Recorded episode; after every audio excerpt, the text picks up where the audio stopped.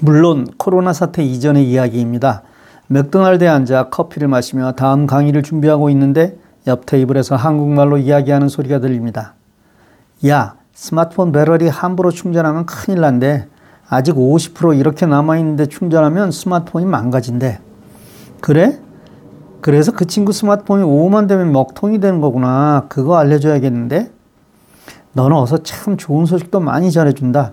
척척 박사야. 대여섯 분이 앉아 이야기를 하는데 입이 근질근질해서 혼났습니다. 하지만 제대로 알려주면 그 말씀을 하신 소위 척척 박사님이 망신을 당하실까봐 결국은 아무 이야기도 하지 않았습니다. 이런 일도 있습니다. 그것도 맥도날드에서 있었던 일인데 한 어르신이 또래 어르신들 10여 분 앞에서 스마트폰에 척 손을 대시더니 오늘 혈압이 정상이군 하시는 것이었습니다. 그러자 다른 분들이 일제히 스마트폰으로 혈압도 재? 하며 너도 나도 해보는 것이었습니다. 그리고는 모두 안심을 하시고 그 앱이 뭐냐, 어떻게 까느냐 시끌벅적해졌습니다. 물론 가짜 앱이고 현재 어떤 스마트폰으로 혈압을 잴 수는 없습니다. 삼성에서 며칠 전 최신 스마트워치로 가능하게 허락을 받았고 현존하는 어떤 스마트폰으로 불가능합니다.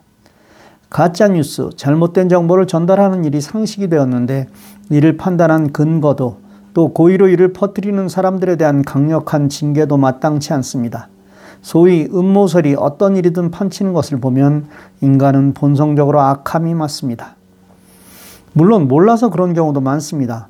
어떤 사람에게 건강에 관한 정보를 받았습니다. 그런 정보에는 출처가 애매한 무슨 연구소, 무슨 박사로부터 받은 정보라 되어 있지만 사실은 전혀 근거가 없습니다. 어쨌든 몸에 좋다니 손해볼 것 없겠지 하는 순간 돌이킬 수 없는 상황이 될 수 있습니다. 예를 들어 당뇨 환자에게 스테로이드제 같은 경우입니다. 서론이 길었습니다. 요즘 좋아하는 팩트 체크하고 넘어가겠습니다. 배럴리는 아무 때나 충전하셔도 상관없습니다. 아니, 집에 들어오시면 30%가 남던 95%가 남던 충전하십시오. 차에서도 차량용 충전기를 사용하여 충전하십시오. 단 충전기는 정품을 사용하셔야만 합니다. 가정용 충전기의 경우 스마트폰을 구입할 때 받은 것이 정품입니다. 문제는 차량용 충전기인데 어디선가 공짜로 얻은 것은 위험합니다. 믿을 수 있는 제품의 가격은 15불 이상입니다. 적어도 이 돈은 아끼지 마시기 바랍니다. 3, 4불짜리 어댑터가 1000불짜리 스마트폰을 고장낼 수 있습니다.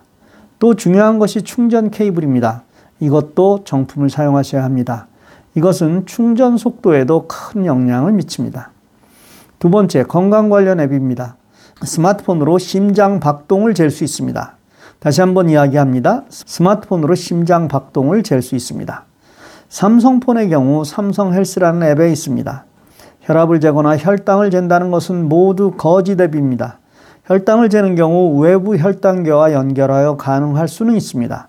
즉 스마트폰에 혈당계를 연결하여 혈당을 재면 자동으로 스마트폰에 기록되게 할 수 있지만 스마트폰 자체로 혈당을 잴 수는 없습니다. 사실 스마트폰과 연결이 가능한 건강 관련 기기는 많이 있습니다. 스마트 저울, 스마트 혈당계, 스마트 혈압계. 이 부분은 나중에 다시 다루도록 하겠습니다. 건강 정보를 남들에게 나르는 일은 가급적 하지 않으셨으면 좋겠습니다.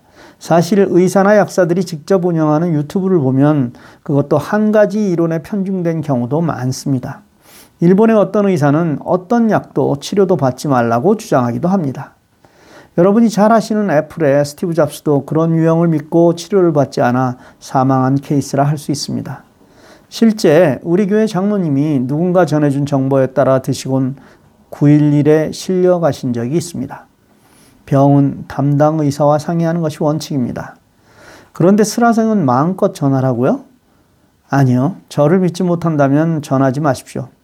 그러나 저를 신뢰하신다면 마음껏 전하셔도 됩니다. 이 정보는 남을 해할 수 있는 내용은 없으니까요. 제 굳은 신념은 약은 약사에게, 진료는 의사에게입니다. 그리고 거기에 IT는 전문가에게, 이것도 포함되기를 소원합니다. 남은 하루 즐겁게 보내시고 좋은 시간 그리고 모두 건강하시기를 바랍니다. 감사합니다.